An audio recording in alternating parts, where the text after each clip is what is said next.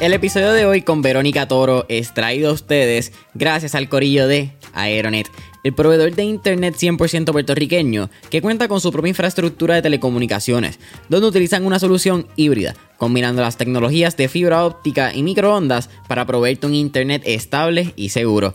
En estos tiempos, familia, donde el trabajo remoto y el work from home se han convertido en la nueva normalidad, tener un internet rápido no es suficiente. Tu internet puede ser rápido, pero si se te cae justo antes de empezar esa reunión de trabajo, ¿realmente estás obteniendo los resultados que tanto te prometió tu proveedor? Y es por eso mismo que aquí en Mentores en Línea nosotros usamos Aeronet. Y la diferencia desde que cambiamos ha sido increíble. No solo porque tenemos un internet rápido, pero porque también tenemos un internet estable y seguro que nos quita toda la presión de encima cuando vamos a grabar un episodio remoto o subir este mismo episodio de las plataformas. Así que te pregunto, ¿qué tú estás esperando para cambiarte al mejor internet de Puerto Rico? Para más información sobre sus servicios y productos, puedes entrar ya a aeronetpr.com para que veas la variedad de soluciones que proveen tanto para tu empresa, pequeño o mediano negocio o tu hogar. No olvides aeronetpr.com. Cuando tienes un sueño o una meta o lo que sea, que siempre, que no tengas miedo a soñar en grande, que busques, si se te ocurre una idea que piensas que es loca, que trates de buscar personas que ya lo hayan hecho y que no tengas miedo de preguntar.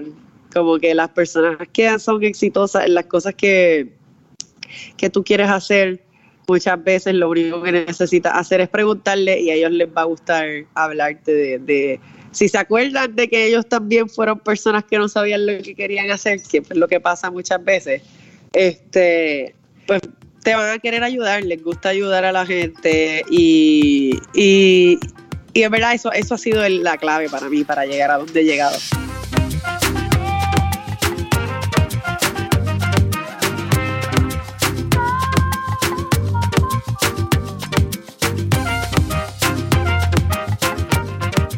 ¿Qué es la que hay, familia? Mi nombre es Jason Ramos y bienvenidos a Mentores en Línea, un podcast donde hablamos con los empresarios e influencers responsables por las marcas más destacadas, para que así conozcas quiénes son tus mentores en línea. En el episodio de hoy me acompaña Verónica Toro Arana, quien es la primera remera puertorriqueña en clasificar a unos Juegos Olímpicos. Vero, ¿qué es la que hay? Bienvenida a Mentores en Línea. Saludos Jason, ¿cómo estás? Y gracias por invitarme al podcast. Oye, gracias a ti por aceptar la invitación. Estamos en unas cuantas horas de diferencia. Estás ahora mismo en California, estamos acá desde Puerto Rico y esto hay que hacerlo. Eres la primera atleta olímpico que entrevisto. So, en verdad, esto es un momento bastante importante para mí, no te voy a mentir. Sí. Un privilegio. Sí, oye, 100%. Es un privilegio de mi parte poder no solamente entender un poco más, yo creo, la mente detrás de un olímpico, pero realmente tu historia, como estábamos hablando un poquito en el pre-podcast session, de verdad admiro no solamente tu trayectoria como deportista, a nivel académico, vamos a hablar un poquito como todo, pues crear este diagrama de Venn y cómo lo has podido manejar, pero no hablamos ni de tu infancia, pero antes de llegar a tu infancia quiero hacerte una pregunta bastante puntual. Mirando los Juegos Olímpicos ya casi un mes después de la ceremonia de inauguración, ¿cuán surreal para ti es mirar atrás, verdad? Y decir, wow, yo participé en unos Juegos Olímpicos, considerando que tú nunca pensaste en hacer esto de chiquita. En verdad, es bueno que lo mencionas porque me he estado dando cuenta que como que haciendo la transición de estar allí en los Juegos Olímpicos versus después irme a Puerto Rico a visitar a mi familia, como que los primeros días uno siempre se queda pensando pues, en la competencia, en qué sé yo, como que uno como atleta siempre quiere ser mejor, te quedas pensando en todas estas cosas, pero después como que, no sé si ha sido como que el procesar la experiencia, como que hablando con gente, contándole y ver cuán contenta estaba la gente con el hecho de que yo estuve ahí, con la participación y los resultados que tuve, que es como que pues ya lo internalicé y es como que wow, como que ya fui a las Olimpiadas, como que soy una olímpica, como que okay, como que I did this thing que estaba trabajando por todos estos últimos años. Pero si me pongo a pensar, sí, yo estuve pensando en esto por pues los últimos, desde el 2014 que empecé a competir por Puerto Rico, son los últimos 7 años, ponle, Pero antes de eso yo nunca pensé en esto, ¿verdad? Tú tienes razón, o sea, yo crecí más en lo académico, o sea, yo siempre hacía deportes, pero era como por diversión, digo, primero hacía ballet, pero hacía siempre deportes con mi hermano, porque nos llevamos 13 meses y pues nada, como que a él lo ponía en el deporte y pues yo siempre fui una persona como que quería hacer muchas cosas a la vez, así que también hacía los deportes que hacía mi hermano, además del ballet, pero yo jamás, como que sí, yo había visto... Fíjate, si te miento si digo que nunca dije, wow, eso hubiera sido cool, porque yo me acuerdo, ahora que tú lo dices, como que viendo las olimpiadas cuando era jovencita, y había deportes que yo veía como, por ejemplo, qué sé yo, ice skating, que es uno que yo siempre vi, y yo digo, si yo hubiera crecido en un sitio frío, yo estoy segura que a mí me hubiera gustado ser un ice skater competitivo, porque... es como que parecido al ballet en cierto sentido, y claro, pues, es una cosa que yo como que diablo, en otro mundo como que hubiera hecho esto, qué sé yo. Creo que este es el primer podcast que en verdad I bring that up, porque yo no me acordaba de eso, pero ahora que lo dices como que, y que me estabas contando que pues tú veías las olimpiadas y todo eso, como que a mí me encantaba ver las olimpiadas, y puede ser que pues en algún punto hubiera pensado ir a los Winter Olympics en ice skating, pero lo vi como una cosa como que, en otra vida, porque como que, bueno, yo vivo en Puerto Rico, como que, ¿dónde voy a hacer ice skating aquí? Pero como que el resto, pues, eso fue tal vez como que antes, o sea, cuando era en la escuela elemental probablemente, y después... pues empecé a hacer competencias de matemáticas y lo que quería era ir a las olimpiadas de matemáticas, y pues eso era lo que estaba haciendo. Yo participaba de las olimpiadas de matemáticas de Puerto Rico del Colegio de Mayagüez y pues hacía, cuando dejé el ballet a los 13, pues hacía pues voleibol y qué sé yo qué, pero en verdad yo como que opposite to a lot of people, yo no crecí diciendo como que diablo, yo quiero ir a la olimpiada, yo voy a ir a la olimpiada, hasta que pues se me dio la oportunidad de representar a Puerto Rico, y creo que la razón por la cual yo como que me jugué con eso de, tenemos una opción de que si entrenas bien duro, pues puedes representar a Puerto Rico, porque no tenemos gente, pero si, if you meet certain standards, you can do it, como que era parte de lo de representar a Puerto Rico, porque como lo olimpiadas de matemática, pues también era para representar a Puerto Rico, como que yo empecé a ir a programas de verano cuando estaba en la high school, y como que eso de como que poder ser embajador de tu país, como que en un lugar donde no hay mucha gente de tu país, me llamó la atención. Pero también otra cosa que no he comentado mucho es que en la high school había una muchacha que nadaba y era buenísima nadando, se llamaba Verónica, ella nadaba en la high school, pero como que she was one of the best de Puerto Rico, y como que a ella le ofrecieron competir en los Centroamericanos del 2010 de Puerto Rico, y she didn't accept porque se tenía que ir unos meses a entrenar a Estados Unidos y perderse la escuela. Y yo me acuerdo que en aquel entonces pensar como que, loca, ¿qué tú vas a aprender en 2 meses de high school? Como que tú no vas a como que take the opportunity de representar a Puerto Rico en unos centroamericanos en Puerto Rico. Como que, you know... y pues creo que cuando se me presentó la oportunidad a mí fue como que, mira, tú te sentiste así cuando ella no lo hizo, so you should do it, you know? Mira, tú trajiste varias cosas que creo que es cool mencionarlo, y fue parte de lo que estuve leyendo en el research. Hiciste ballet, creo que fueron por 11 años, hiciste voleibol por 4, pero lo más interesante es que a corta edad tú fuiste la única nena que jugaba en el equipo de pelota que mencionaste con tu hermano. So, desde muy chiquita tú siempre has sido... groundbreaking, te gusta, como que siempre has sido bien devoted a lo que te gusta hacer. Como que eres, tira para adelante y vamos para encima. Esta es la que hay. Sí.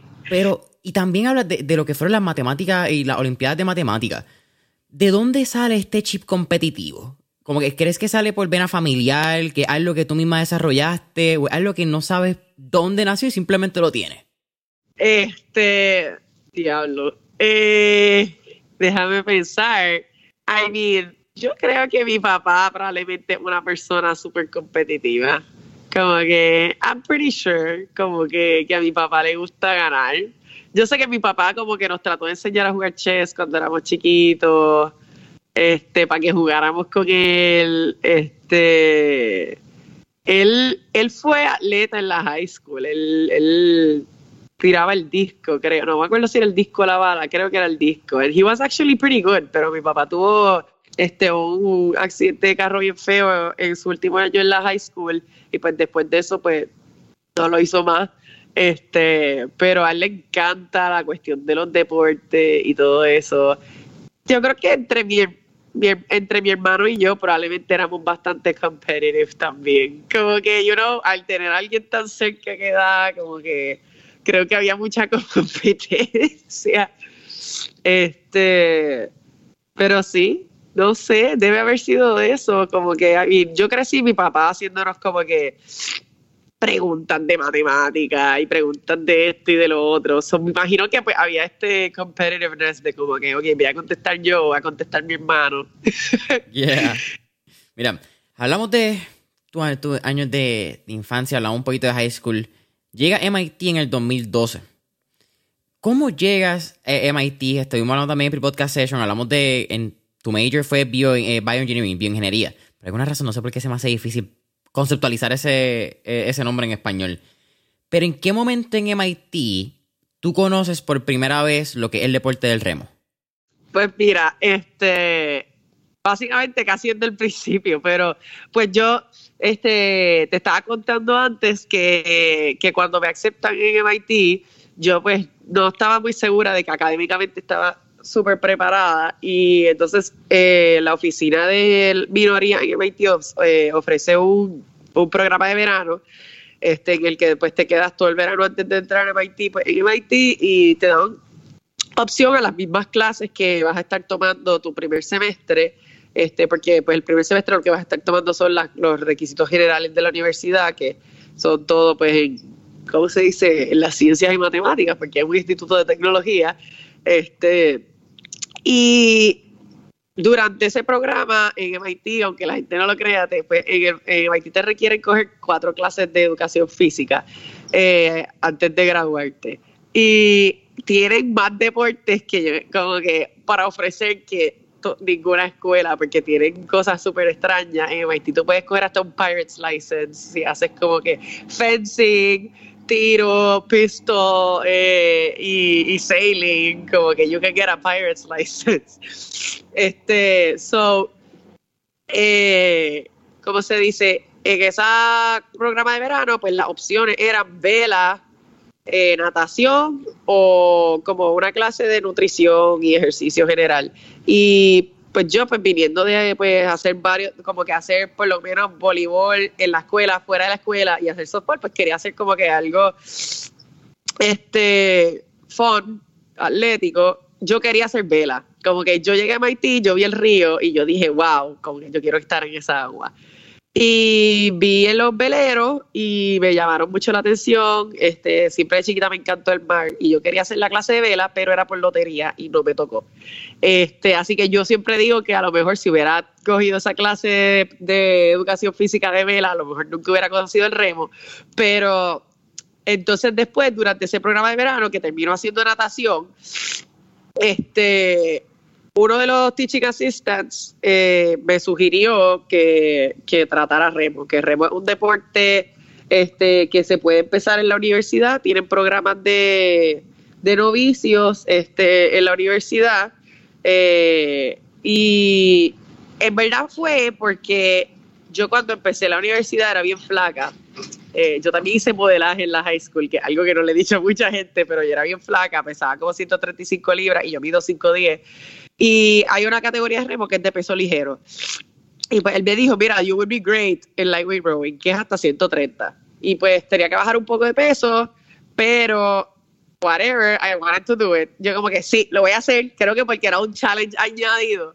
Y pues me metí, y pues creo que pues como era tanto más alta que la otra muchacha en el equipo, I kind of started doing well en la máquina de remar en cuanto a fuerza y todo esto. Además de porque tenía un poco de fuerza en las piernas por el ballet y después por el voleibol.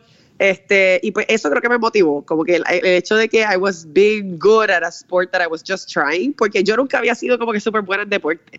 So, eso me llamó la atención. Yo como que, mira, este es el primer deporte que yo entro y como que no tengo que pasar un montón de trabajo para que me vaya bien.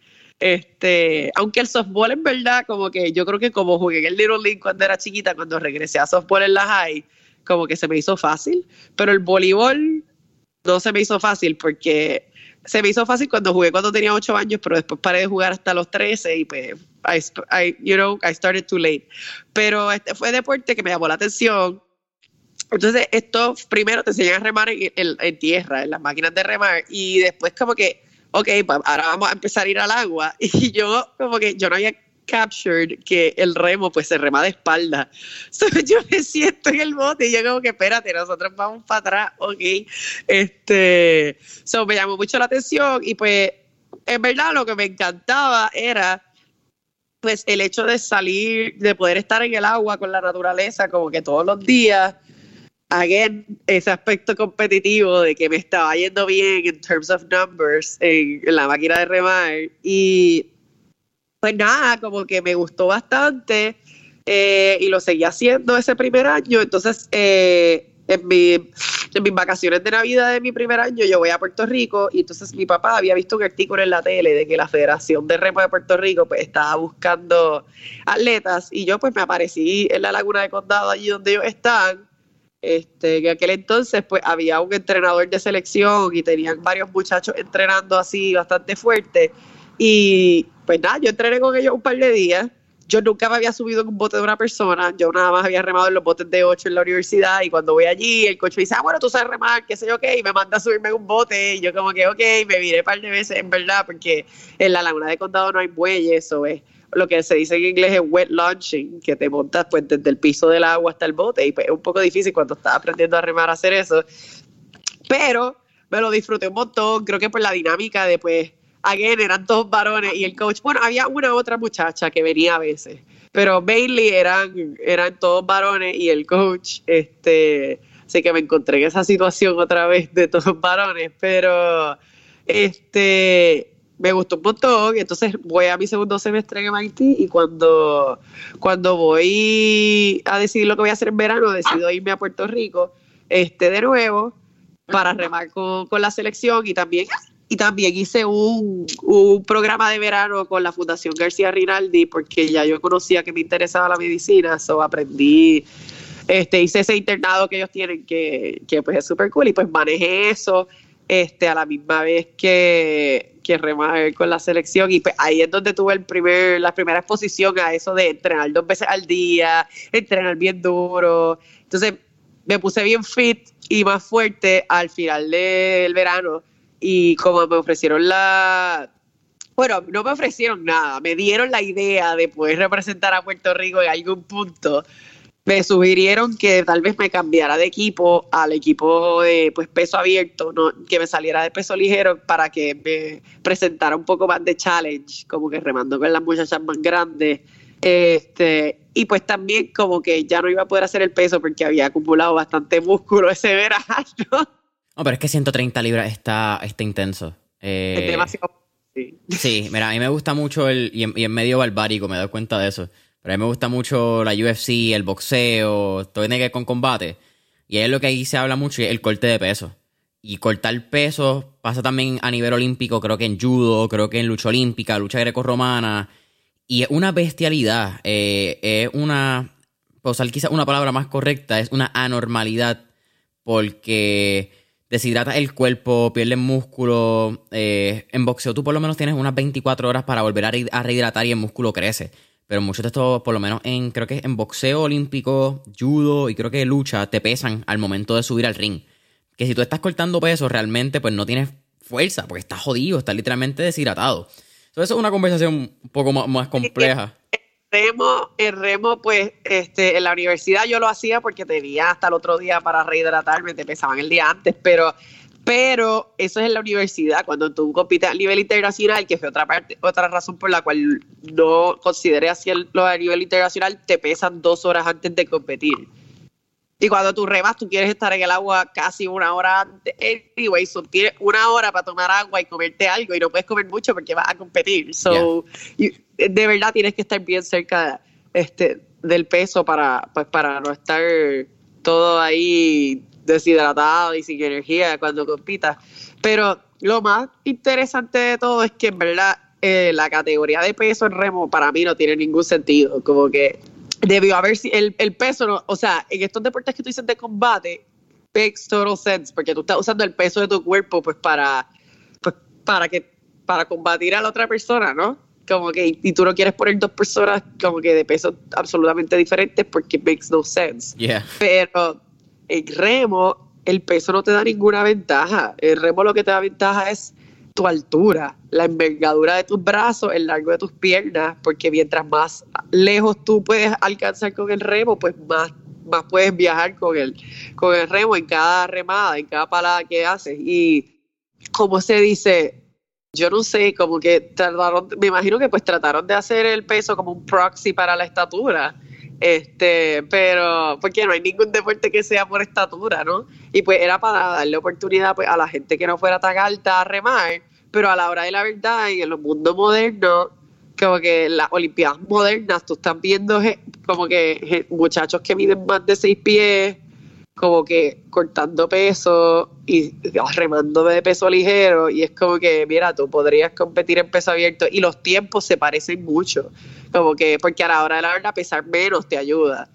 Yo creo, los tiempos se parecen mucho al punto en que, pues, ok, los que ganan medalla de oro, lo han tratado de ir sacando a los de peso ligero, los añadieron mucho más tarde a la Olimpiada, y ya lo están tratando de sacar, y pues el único bote que hay es un doble de peso ligero. Y si tú comparas los tiempos de peso ligero con el de peso abierto, como que las que ganan en peso ligero no sacarían medalla de oro, pero podrían estar en la final. Como que, you know, so a la hora de la verdad no tiene tanto sentido, como que yo pienso, en mi experiencia personal siento de peso ligero, que es bastante detrimental, como que para tu salud. Tú sabes, conozco muchos casos de gente, especialmente en la universidad, que tú tienes ese tiempo para rehidratarte, que pues han desarrollado eating disorders, ¿no? Especialmente los varones, porque los hombres tienen como que más capacidad de perder más peso en corto tiempo. Y, como se dice, I don't think it's healthy, como que... Y ya para las próximas Olimpiadas lo iban a quitar ya para introducir lo que se llama el remo de costa, el coastal rowing, pero lo van a hacer ya para las Olimpiadas del 2028 en Los Ángeles. Ya no va a haber gente de peso ligero y pues me imagino que pues, así a lo mejor los programas de peso ligero vayan poco a poco desapareciendo. Entiendo lo de darle la oportunidad a la gente más bajita y pues hay mucha gente que son bajitas y no podrían competir a ese nivel como que sin la categoría, pero entonces tienes tanta gente que como que son bien altos y lo hacen anyway, que es como que, tú sabes. Llega un momento en nuestra empresa, familia, que la única forma de seguir creciendo de manera sostenible es si empezamos a automatizar. Lo que pasa es que cuando estamos automatizando, son tantas variables que considerar, tantos proyectos que te vienen a la mente, y esto es sin contar la cantidad de innovación que puede haber para tus actuales procesos y procedimientos. Entonces, ¿qué pasa cuando tu equipo necesita ayuda de los expertos en automatización y no saben a quién llamar? Pues la respuesta es sencilla, corillo. Tienen que llamar a JC Automation. JC Automation es una firma de ingeniería con sobre 24 años de experiencia sirviendo a la industria de las ciencias vivas con sus procesos y procedimientos de automatización, control industrial y manejo de data.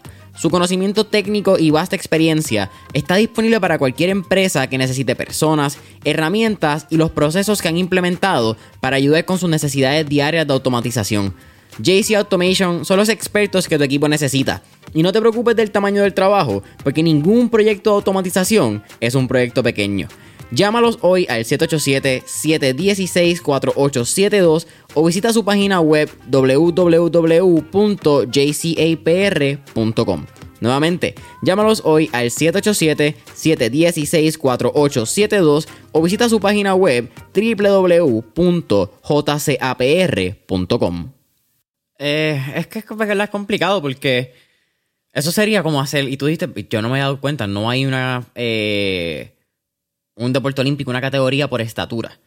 Pero si lo podemos ver en comparación y miramos la mayoría de los corredores de 100 metros, 200 metros, miden 6'3", 6'4". Todo tipo, y tiene una razón completamente lógica. Mientras más alto eres, más largo es tu pisada, en menos tiempo puedes lograr esa hazaña, por ponerlo, para no decir un metro particular. So, eso sería como decir, pues dale, pues vamos a hacer una categoría de 100 metros para personas menos de 5'8", porque ellos tienen que dar 2 pasos cuando Usain Bolt da 1. So, it's kind of a weird thing. Exacto, como que es como que, y si tú lo miras, como que pues hay deportes que, por ejemplo, porque vamos a empezar en el baloncesto, que hay mucha gente pues súper alta, y pues tú si naciste y naturalmente eres súper bajito, probablemente es un deporte que naturalmente lo vas a tratar. O sea, el hecho...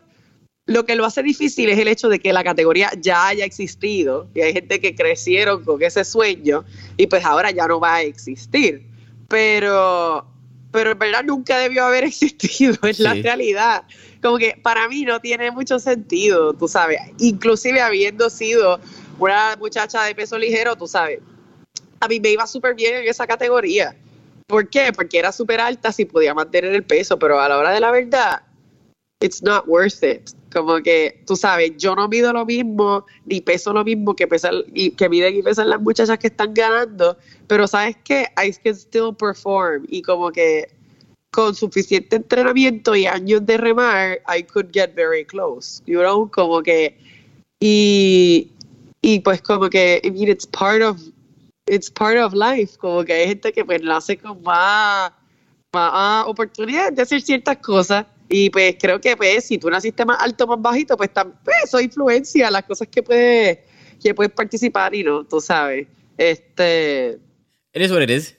Exacto. Mira, cuéntame entonces, obviamente entre MIT y creo que tu primera carrera por Puerto Rico fue en el 2014. Creo que a los 19 años fue que competiste en una competencia internacional. Sí. Pasan muchas cosas por lo que pude leer y tú me corriges aquí. En esos momentos tú no competías con un coach. La Federación de Puerto Rico realmente no tenía la más mínima puta idea de cómo enviar a un atleta de remo a competencias internacionales. Se supone que tú compitieras en sub-23, pero terminaste compitiendo en Open. Y pues fueron como unos años medio interesantes en tu desarrollo. Pero ¿cómo llegas entonces a tu coach Francisco Villacaba? Pues mira, eso es una historia medio interesante. Yo pues estuve en MIT, eso, no tenía entrenadores nada más de los campamentos, etcétera. Y así pues traté de ir a cualificar a las Olimpiadas del 2016. No se me dio porque estaba haciendo las cosas a lo loco, a la vez de tratar de cualificar para... Perdón, de entrar a la escuela de medicina y remar en el 8 con la universidad. Pero yo lo quise tratar a ver. Y pues cuando no cualifiqué ahí, pues yo dije, mira, this other time around, como que yo había hablado con una muchacha que fue la medallista de plata en mi evento en el 2016. Ella vivía en Boston, bueno, vive en Boston toda la vida. Y pues un día yo dije, ¿sabes qué? Yo sé que tú fuiste a la escuela de medicina, así que yo te voy a escribir por LinkedIn y te voy a conocer. Y le escribí y me senté a tomar café con ella y le pregunté cómo tú lo hiciste. Y pues nada, ella me explicó como que, mira, yo me gradué de college, pues me fui a la escuela de medicina y después me dijo, yo hice 2 años, cogí 2 años libres, fui a las Olimpiadas de Londres, después hice 2 años más de medicina, me cogí otros 2 años libres, fui a Río, ella supuestamente se iba a retirar en Río y iba a hacer su residencia. Regresó, hizo su primer año de residencia y dijo, no, yo quiero remar otra vez. Así que ahora se cogió 3 años libres para ir a... 3 o casi 4, actually, para ir a Tokio. Y pues, ahora, no sé, pero ya ella tiene como... No me acuerdo si tiene... Creo que tiene 36 años a esta época. Y pues nada, como que cuando no cualifico, digo, ok, pues mira...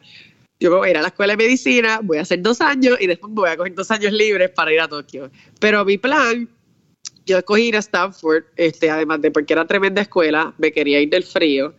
Yo desde mi primer año dije, wow, big mistake, no irme para Stanford en undergrad, como que hace un frío brutal. A mí me encantó MIT, como que me encanta MIT, me gusta mucho Boston en el verano, pero el frío no es para mí. Y una de las razones para ir a Stanford era, pues, uno, la localización. 2, que el campus de medicina está dentro del campus general, así que podía seguir haciendo cosas de ingeniería y a mí me gusta mucho la cuestión de el desarrollo de equipos médicos, así que me gustaba el hecho de que se podían hacer cosas interdisciplinarias. Y tres, pues Stanford es internacionalmente reconocido por una escuela como que envía muchos atletas a las Olimpiadas, así que pues yo sabría que tendría la flexibilidad para hacer lo que necesitaba para poder ir a las Olimpiadas. Así que me fui, hice mis primeros 2 años y mi plan era quedarme en Stanford, quedarme alrededor de Stanford entrenando los otros 2 años. Y esto iba a funcionar, como que durante mi primer semestre, pues yo entrenaba desde el Boathouse de Stanford y una de las coaches me recomendó como que, mira, ¿por qué tú no vas a un programa de alto rendimiento que tienen en Oakland, que entrenan gente para el equipo de Estados Unidos? Que de hecho la muchacha que fue a competir por los Estados Unidos en esta Olimpiada estaba ahí entrenando y yo me empecé a ir para allá. Esto era en Oakland y yo tenía que manejar como 45 minutos por las mañanas desde mi casa en Redwood City para ir allá y después 1 hora de regreso para ir a Stanford todas las mañanas.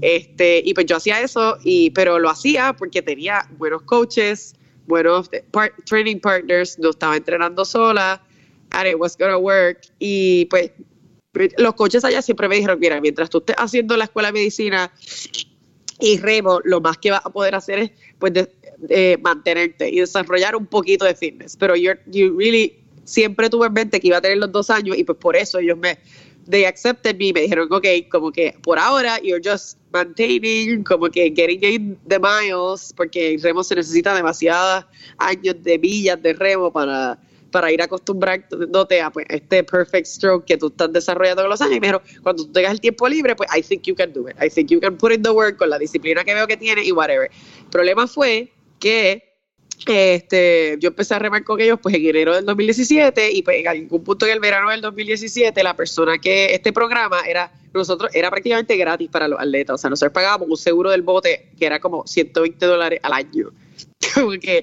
y teníamos 2 coaches full time para nosotros. Este programa lo fundó y lo pagaba pues un señor que había sido el dueño de Dryer's Ice Cream de Estados Unidos. Y pues a nosotros no nos costaba nada, lo que nos costaba era que no podíamos representar otro club y whatever. Y pues él se murió de un ataque al corazón jugando golf ese verano. Gary Rogers, estamos hablando, ¿cierto? Gary Rogers. Cuando él fallece, pues se mantuvo el programa por unos meses, pero después de como 6 meses, pues la familia decidió que pues iban a invertir el dinero en otra cosa y mi programa pues desaparece. Nos enteramos como una semana antes de Thanksgiving y mis coaches pues, o sea, se quedaron sin trabajo. Y pues nada, obviamente change of plans. Aquí no había otro programa de alto rendimiento en esta área. Y pues me conectan con un coach en Miami que no fue Francisco Villacaba. Fue otro coach que vino acá, me vio, qué sé yo, y dijo, ok, como que yo puedo entrenarte. Y pues yo no tenía muchos recursos financieros para estar cubriendo este tipo de cosas, así que yo, cualquier persona que me dijera que me iba a entrenar sin cobrarme casi nada, yo como que, sí, ese es el que. Y yo, a lo loco, a ciegas, como que sin prácticamente no conocer a este señor, él me entrenó a larga distancia por unos meses, y yo como que, dale, me mudé todas mis cosas para Miami y llegué allá. Y... nada, fuimos a par de competencias ese verano, fuimos a los Juegos Centroamericanos, no me fue bien para nada. ¿De Barranquilla? Sí, no me fue bien para nada. Y después fui a la Mundial, y en la Mundial, como que antes de ir a la Mundial, fuimos a unos campamentos y qué sé yo qué, y me fue súper bien. Y cuando regresé de la Mundial, en verdad tenía demasiados encontronazos con este entrenador, como que la dinámica entre nosotros no funcionaba muy bien. Creo que pues como que era parte de... Después, qué sé yo, él era un señor mayor de Latinoamérica, tenía ciertos puntos de vista culturales y pues yo había crecido en una casa donde el yo ser mujer no tenía nada que ver con nada, tú sabes, la mamá de mi papá, o sea, en la casa que se creó mi papá, la mamá de mi papá fue profesora de la Escuela de Medicina de Puerto Rico cuando no había mujeres haciendo eso, ella estudió en Estados Unidos cuando no había nadie haciendo eso, especialmente como mujer viviendo de Puerto Rico. Así que en mi casa el ser mujer no significaba nada. Yo fui a una escuela que en la high school, desde 7º grado éramos todas mujeres, pero antes de eso, inclusive había bien pocos varones en las clases y todas las maestras eran mujeres. Así que Para mí eso no significaba nada y pues fue un poco de struggle con este entrenador, como que porque era como que, yo se supone que me quedara callada y nada más hiciera lo que él me dijera, y yo era una persona bastante outspoken y me gusta hacer muchas preguntas y quería pues poder entender mejor las cosas, y pues a él como que eso le ofendía, y pues nada, tarde o temprano terminamos que esto no iba a funcionar, pero en verdad fue de manera fea, porque él me dejó a mí 2 meses antes del cualificatorio de los Panamericanos. Como que nosotros regresamos de la Mundial, que nos había ido súper bien, pero en esa Mundial, como que la gente del campamento, él se sintió que they were trying to take credit de que me había ido bien en la Mundial, y yo le tenía que explicar, yo como que, mira, tú sabes que nosotros estamos entrenando, ¿qué importa si ellos piensan que parte del success es de ellos? Mejor, así nos invitan a otros campamentos. Pero para él el ego era muy importante, y qué sé yo, y pues en una práctica se cansó y me dijo, mira, no te voy a entrenar más. Me empezó a gritar, él me gritaba un montón, en verdad. Como que era una situación que, en verdad, mirando para atrás, como que yo no sé cómo yo duré tanto. O sea, yo tuve que empezar a trabajar con un psicólogo deportivo para que me dijera que yo no estaba loca quedándome con ese entrenador. Como que... mi psicólogo deportivo desde el principio me dijo, desde la primera vez que hablé con él, me dijo, mira, ¿tú no quieres otro entrenador? Y yo le dije, no, que este entrenador, no sé qué. Él me dijo, mira, yo conozco otro entrenador, y me dijo el nombre, y el nombre era Francisco Villacaba. Lo interesante es que mi entrenador de ese momento había sido entrenador de Francisco Villacaba. Y yo dije, no, pues si este fue el entrenador de Francisco Villacaba, he has to be better. Cuando yo regreso de la Mundial y este coach me termina votando, pues yo sigo hablando con mi psicólogo deportivo y le digo, mira, no tengo coach. Y él me lleva donde Francisco Villacaba. Lo que el otro entrenador no me había dicho es que él, cuando fue entrenador de mi coach en Perú, lo había votado del equipo también. Y mi coach, ¿cómo se dice?, a pesar de eso, pues entonces él dijo, ok, yo no voy a estar en el 8 tuyo porque tú me votaste, pues yo voy a entrenar por mi cuenta con otro muchacho en lo que le dicen en español, un 2-sin, que es remolargo de 2 personas, y ese fue el único bote, actually el 2-com, porque era remolargo de 2 personas con timonel, que ese bote ya ni está en la Olimpiada. Ese fue el único bote de Perú que cualificó a las Olimpiadas, mientras el otro entrenador con quien yo estuvo ahí, así que ningún bote de él fue a las Olimpiadas. Y mi coach, Francisco Villacaba, cuando se enteró de que este señor me había votado a mí también, dijo, mira, pues ¿sabes qué? No, yo te quiero entrenar, nada más que para enseñarle a este señor como que, for the second time, que como que he sucks, you know? Y pues we had that bonding, y pues empezamos a trabajar así. Al principio, pues, again, yo no tenía recursos para estar pagándole esto y lo otro, y después pues él me dio la idea, mira, vamos a poner un GoFundMe, vamos a empezar a recoger dinero, porque pues él sí, el otro señor ya estaba retirado y whatever, y pues me entrenaba de hobby, pero él, pues este es su trabajo full time, tú sabes, él tiene su club, y pues esto es de lo que él vive, y pues obviamente it wasn't fair que yo no le estuviera pagando. So hicimos varios tratos, como que yo no le pagaba lo que se supone, le pagaba menos, pero como que él fue el de la idea de pues empezar a hacer fundraising, así yo puse mi primer GoFundMe luego de cualificar a los Panamericanos. Él como esos meses para cualificar a los Panamericanos no me cobró nada, y después que cualificamos dijimos, ok, let's reassess, porque él lo que hizo fue salvarme de que yo tenía 2 meses para entrenar a esta competencia y me había abandonado, como que ¿qué pasó? Entonces él me salvó de esa, y después de que cualifiqué, pues we reassessed, y yo dije, no, yo te quiero pagar para poder seguir haciendo esto, no me quiero ir a otro sitio, me gusta mucho estar aquí, y pues así pues empecé a hacer fundraising, así empecé a pagar ciertas cosas. Yo también tenía un research grant de Stanford para mi primer año, y con eso pues también me ayudó a pagar ciertas cosas, y pues así yo termino con Francisco Villacaba. Y pues para mí la dinámica entre coach y atleta siempre fue súper importante desde el principio, viniendo de lo que había pasado pues con el otro entrenador, así que pues eso lo trabajamos desde el principio, y comunicación clara desde el principio, y pues eso es lo que hizo como que pues tuviéramos el éxito que tuvimos. Mira, cuéntame de la toma de decisión, que es postergar tus estudios de medicina y entonces ir por la contienda olímpica. Y entonces, en esa misma situación, háblame de cuál fue tu proceso mental. ¿Esto fue algo que pasó rápido? ¿Esto fue algo que te tomó días? ¿Qué pensaron tus papás, tus profesores? Obviamente Stanford, tú lo mencionaste. Yo creo que ese es como que uno de los prides de la universidad, como que creo que es la universidad que más atletas olímpicos saca al año. Sí. It's kind of impressive, actually. Y tú también, y esto es un paréntesis rápido, pero tú estudiaste en MIT en Boston, que, y esto quizás yo creo por la película de Facebook, pero en Boston también entrenaban varios años antes que tú, los hermanos Winklevoss, que fueron atletas olímpicos por los Estados Unidos. El que ha visto Social Network, pues son los hermanos al que Zuckerberg le roba, entre comillas, la idea de Facebook.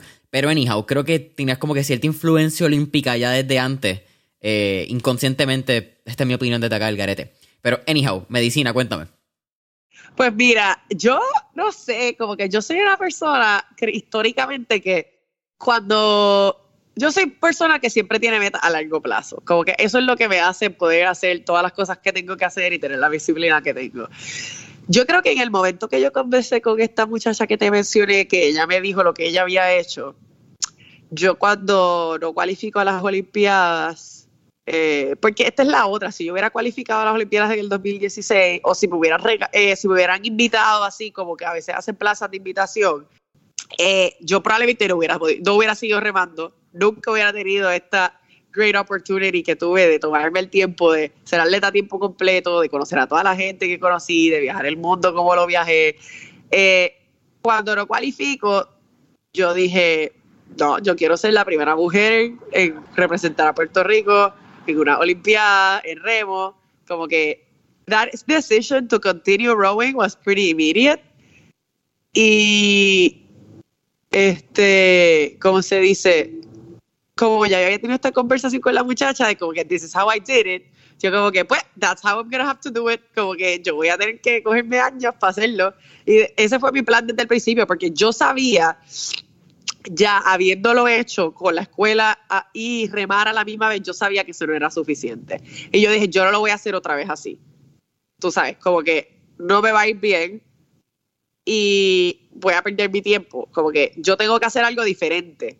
O sea, dicen que the definition of insanity es como que keep doing the same and expect different results. Pues yo dije, mira, ya esto no me funcionó. O sea, yo tengo que hacer esto de tomarme el tiempo. ¿Y por qué 2 años? Pues era por cómo funcionaba el schedule de medicina, que fue la misma razón por la cual ella se tomó 2 años, porque los primeros 2 años pues son en el salón de clases. Es un poco más manejable. En Stanford también grababan todas las clases, así que pues yo en algún punto iba a todas las clases de por la mañana y remaba, pero en algún punto dije, mira, esto es demasiado, me estoy quedando dormida guiando, this is dangerous. So yo iba a remar y después como que las clases de por la tarde pues eran presenciales pues porque eran más cosas prácticas de medicina, pero las clases que eran más de como lecture hall, pues yo las veía por mi cuenta grabadas después. Y como se dice, el tercer y cuarto año pues son prácticas en el hospital y pues yo quiero ser cirujana, tengo que hacer súper bien. Yo no puedo como que decir que me voy a ir a entrenar como que en el medio de, tú sabes, estoy bregando con pacientes, así que pues yo sabía que en esos años iba a ser bien difícil entrenar, también porque me lo había dicho esta muchacha, así que yo esa decisión como que la tomé ni siquiera sin empezar la escuela de medicina. Yo como que, ok, esto es lo que yo voy a hacer, voy a hacer 2 años de medicina y me voy a tomar 2 años libres. Como que son these crazy ideas que el otro día estaba leyendo una tarjeta que mi hermano me escribió para mi cumpleaños y es como que, tú como que una cosa y dices como que, ok, lo voy a hacer y ya, como que you don't have any questions de si lo vas a hacer o no, si lo puedes hacer o no. Y pues, I don't know, I guess that's kind of in my nature, pero también saber que alguien ya lo había hecho, pues obviamente fue como que, ok, pues esto es lo que yo voy a hacer. Y pues esa fue mi decisión, pero para todo el mundo fue difícil. O sea, yo tenía una relación acá con un puertorriqueño que todavía pues estoy con él, pero fueron contras, se extendió a 3 años que yo no estaba, o sea, eso añadió que me tuve que ir a Miami, eso lo hizo más difícil, porque yo como que, espérate, yo quería estar en Stanford cuando lo iba a hacer, I didn't have a plan to move como que across the country, pero para mis padres fue como que, ¿qué rayos tú estás haciendo? Como que, what are you doing? Porque tú vas a parar de estudiar medicina, como que, porque tú vas a parar de estudiar, como que en mi familia inmediata no hay ni médicos ni atletas de alto rendimiento, so yo soy como que the weirdo, es como que tú todavía estás estudiando para empezar, no estás trabajando, y para empezar, y ahora te vas a parar de estudiar para irte a remar, tú nunca has sido súper buena en los deportes, como que what is happening, y pues yo lo hice, y pues con el tiempo mis papás se fueron acostumbrando, tú sabes, ellos siempre me han apoyado en todo lo que yo quiero hacer, no era que no me apoyaban, pero pensaban que estaba como loca, en verdad, era como que ¿qué rayos tú estás haciendo? Como que, y me lo dejaban saber, pero como que siempre me me apoyaron. Mi abuela también era una que siempre me preguntaba, mira, ¿cuándo es que tú vas a regresar a la escuela? Pero nada, después de un tiempo se acostumbraron, cuando empecé a competir y me empecé a ir bien. Creo que después de los Panamericanos, they got a little more excited, porque en los Panamericanos yo llegué a la final y todo lo demás. Y fue como que, okay, I can see how this can happen. Como que it's not such a crazy idea. Y pues se fueron acostumbrando. Y pues sí, no sé, fue una cosa así, una locura mía decir que lo iba a hacer, pero lo hice y ya pasó. Mira, me gusta mucho y me identifico contigo en eso que dices, que eres como que, pues eso me gusta, tira para adelante. ¿Te consideras una persona quizás hasta obsesiva cuando te pones algo entre cejas y cejas? Fíjate, no lo había pensado así, con esa palabra en particular, pero sí, porque, o sea, I know what it takes. Yo soy una persona que cuando digo que voy a hacer algo, como que... Eres bien determinada. Sí, soy bien determinada y como que voy a buscar todos los recursos que necesito preguntar para saber exactamente qué. A mí no me gusta hacer unas cosas sin saber cómo es que tengo que llegar ahí. Como que... So voy a empezar a hacer planning. I probably become like an obsessive planner. Como que once I have the plan, also I like follow the plan. Como que, sabes, como que aprender a pues poner prioridad en las cosas depende de lo que estás enfocándote, ¿no? Como que tú sabes, cuando yo estaba haciendo las dos cosas, la escuela de medicina y remo, pues yo no me quería perder yo no quería perder entrenamiento, yo no quería, tú sabes, no entrenar, así que yeah, it was kind of obsessive, como que tenía que hacer estas cosas, como que no podía estar hanging out hasta tarde porque tenía que ir a entrenar, esta era la única forma de hacerlo. Y I picked up that discipline really early on, desde que quise representar a Puerto Rico y también en general desde que me cambié de equipo y la práctica era por la mañana. Como que yo soy una persona que valoro el sueño. Tú sabes, yo si no duermo por lo menos 7 horas es como que fatal. Así que yo me acostaba temprano, aunque no hubiera terminado las tareas o whatever, y yo siempre decía, mira, voy a encontrar un momento para hacer las tareas. Como que al otro día, como que whatever, como que past 11, yo como que, mira, ya se acabó y mañana lo termina. Pero estando en la escuela de medicina también, pues era pass fail los primeros 2 años, así que I had to be okay with the fact que yo no necesariamente iba a ser la mejor estudiante como lo había sido como que en la high school, que yo iba a pasar todos mis exámenes porque I wasn't gonna let that, como que I wasn't gonna let rowing compromise it, pero a la misma vez no tenía que sacar 100 en todos los exámenes porque uno, no contaba para nada sacar 100 porque era pass fail. Y 2, no tenía el tiempo. So, yo como que, mira, cuando tú regreses después de ir a las Olimpiadas, pues ahí te dedicas como que super full a las rotaciones, que es donde en verdad importa si estás haciendo súper bien o no. Y te enfocas ahí, y ahí coges todos los exámenes estandarizados que tienes que salir súper bien y todo lo que sea. Como que siempre estuvo en the back of my head, como que, ok, estos primeros 2 años estoy haciendo las dos cosas a la vez, pero después remo va a ser la prioridad. Y pues... That's how I know I'm gonna make it. Y después cuando regrese, pues la escuela va a ser la prioridad, así que that's how you're gonna make it into residency. Tú sabes. Pero sí, I obsess over having a plan. Cuando se me dañó el plan de entrenar en California, I went crazy. Yo tenía que resolver el plan como que lo más rápido posible. Era como que, no, ya aparecerá algo. Y yo, no, es que yo tengo que saber ahora qué es lo que yo voy a hacer. Porque si yo no tengo un plan, como que... It just everything falls apart, porque se te va la motivación de como que why are you doing this if you don't know como que what it's gonna take you to y todo lo demás. O sea, especialmente cuando estás haciendo una cosa bien rigorous. Yo no soy una persona que tengo que tener planes de cuando voy a have fun. Yo soy una persona que cuando voy a have fun no me importa ni llegar tarde a las cosas, como que I know how to separate como que work and play, como que... Pero es la estructura, tienes que tenerla. Y tengo que llegar a comer a tal hora, I'm like, mira, I don't really care if I make it on time or not, porque I have to make it on time to class, to practice, and to work. Everything else is like, I don't care. So, sí, pues, like, cuento largo corto, sí, como que I become obsessive with having a plan and with following the plan. Mira, cuéntame entonces, fuiste la primera atleta, si no me equivoco, puertorriqueña, y estoy ya hablando Olimpiadas Tokio 2020/2021, a mí me parece súper interesante por cual nunca cambiaron el número de las Olimpiadas. Gente dice que es para mantener la tradición. Yo tengo una teoría y es para no tener que gastar nuevamente la cantidad de millones de dólares que hicieron en promoción de marketing, porque toda esta promoción estaba hecha desde el 2020. So, tener que volver a diseñar todos los logos, todos los artes, toda la estructura que ya está diseñada con el cero, es un poquito complicado a nivel de negocio. Pero tú fuiste no solamente la primera atleta puertorriqueña en llegar a la Villa Olímpica, si no me equivoco, pero también fuiste la primera atleta puertorriqueña en competir en los Juegos. Tú rompiste el hielo. Sí, eso es verdad. Oye, cuéntame ambas experiencias, romper el hielo como atleta en Tokio, ser la primera en llegar... Pero entonces también cuéntame un poco lo que es la experiencia, y lo que fue la experiencia de una Villa Olímpica, cuáles fueron los protocolos. Obviamente estos fueron unas Olimpiadas bien especiales, especiales es una palabra rara, diferentes, por COVID, el equipo, cómo es la dinámica una vez tú llegas a la Villa, cómo es la dinámica con el comité, qué atleta conociste, que tú dijiste, wow, tú eres en persona, como que ¿cuáles fueron esas experiencias? Que yo creo que es lo más lindo de una Olimpiada. Pues mira...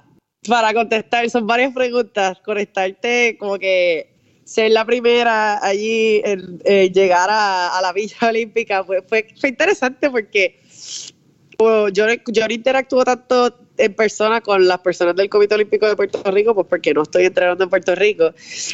Pero cuando llego allí, como era la primera atleta, pues básicamente todo el mundo me estaba prestando atención a mí. Y pues... Nada, pues rápido pues conocí a todo el mundo, mi entrenador pues también era entrenador de Perú, así que él se había acreditado por Perú, pues porque es peruano, así que tenía esa conexión, y pues yo estaba sola sin entrenador, así que me pasaba metida en la oficina de misión de Puerto Rico, tenía los terapistas para mí sola, so I felt a little bit spoiled, de tener todo eso.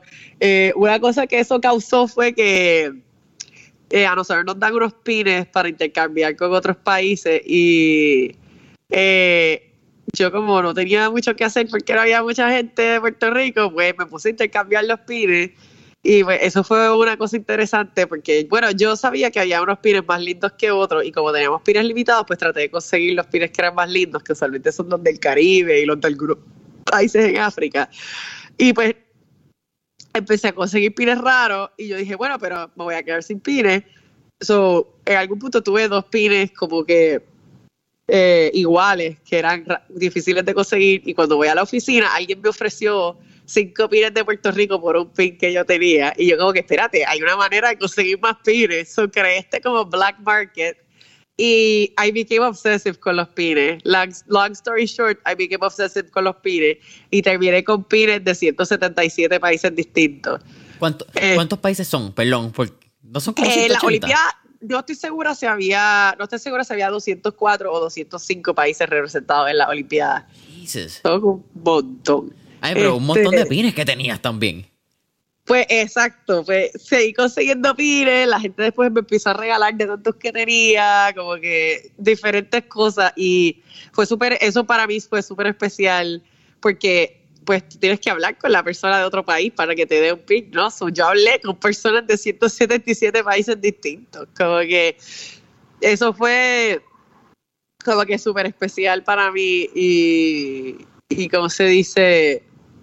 I really enjoyed it. It was part of my Olympic experience. Como mi grupito de equipo, pues éramos 3. Era el muchacho de Perú, mi coach y yo, pero como ellos estaban en un edificio y yo estaba en otro, pues mucho tiempo yo pasaba sola caminando por ahí. Pues that was really special to me. En términos de ser la primera en competir, pues... Wow, como que creo que un montón de gente vio mi competencia, pues porque no había más nadie compitiendo. Y esa fue la competencia más especial para mí, la primera. Además después porque entró directamente a los cuartos de finales, como que finalmente es como que, wow, tú dijiste todos estos años que ibas a ir a la Olimpiada, estás aquí, competiste, this is your Olympic debut, y te fue bien, y tienes toda esta gente mirándote, and you're super excited. Y como que parte de mi sueño de ir a la Olimpiada era poder estar en el desfile de las Olimpiadas. Y yo si no entraba directo no iba a poder ir al desfile porque tenía que competir al otro día súper temprano. So, fue como que todo a la misma vez, como que Olympic debut, pudiste cualificarte, vas a ir al desfile, como que all of your dreams are like happening. Así que fue súper especial y el hecho de que había tanta gente pendiente porque no había otra gente de Puerto Rico compitiendo y recibí tantos mensajes, o sea, it was really special. En términos de protocolo a seguir por la cuestión de COVID, bueno, pues todo empezaba desde antes de llegar a Japón, o sea, había que hacerse 2 pruebas en unos laboratorios bien específicos y llenar unos formularios en específico. Antes de montarse en el avión, había que llenar un montón de papeles, tenías que bajar una aplicación en tu teléfono que te iban a traquear mientras estabas en Japón. Estaba en Italia. Tenías que someter... Ah, estaba en Italia. Sí, había que someter un plan de 14 días de qué era lo que tú ibas a hacer. O sea, ellos tenían que saber todo porque Tokio está en lockdown. So, no era solamente para la gente olímpica, sino cualquier persona que entrara a Tokio tenía que seguir todos estos protocolos. Y, ¿cómo se dice? Pues desde llegabas al aeropuerto, tenías que enseñar todos los apps, todos los papeles. Desde que yo aterricé hasta que yo llegué a mi cuarto en la villa pasaron 7 horas. Como que había que hacerse una prueba de COVID en el aeropuerto, esperar el resultado. Como que it was a whole process. Y después, en la villa, pues ese día actually me tuve que hacer 2 pruebas porque me hice la del aeropuerto y después me tuve que hacer una en la villa. La villa había que hacerse pruebas todos los días y era la prueba de la villa era escupiendo en un test tube y tenías que llenar como esto de saliva. Como que, so, no te podías lavar los dientes, ni tomar agua, ni comer antes de hacer eso. So, era como que te levantas con la boca toda seca y empiezas a escupir y tenías que estar como 5 minutos escupiendo para poder llenar esa cosa. So, that was interesting. Pero ya después se lo entregaba a la persona de tu país encargada de entregarlo y you forgot about it until the next day. Había que llenar también un cuestionario de si tienes síntomas. Tenías que chequear la temperatura para entrar a la villa y salir de la... Cuando entrabas a la villa de que habías salido al venue, tenías que chequearte la temperatura. En el comedor había como que plexiglass dividiendo los diferentes asientos. O sea, eran mesas grandes, pero habían divisiones así como hacer la biblioteca o en la escuela a veces.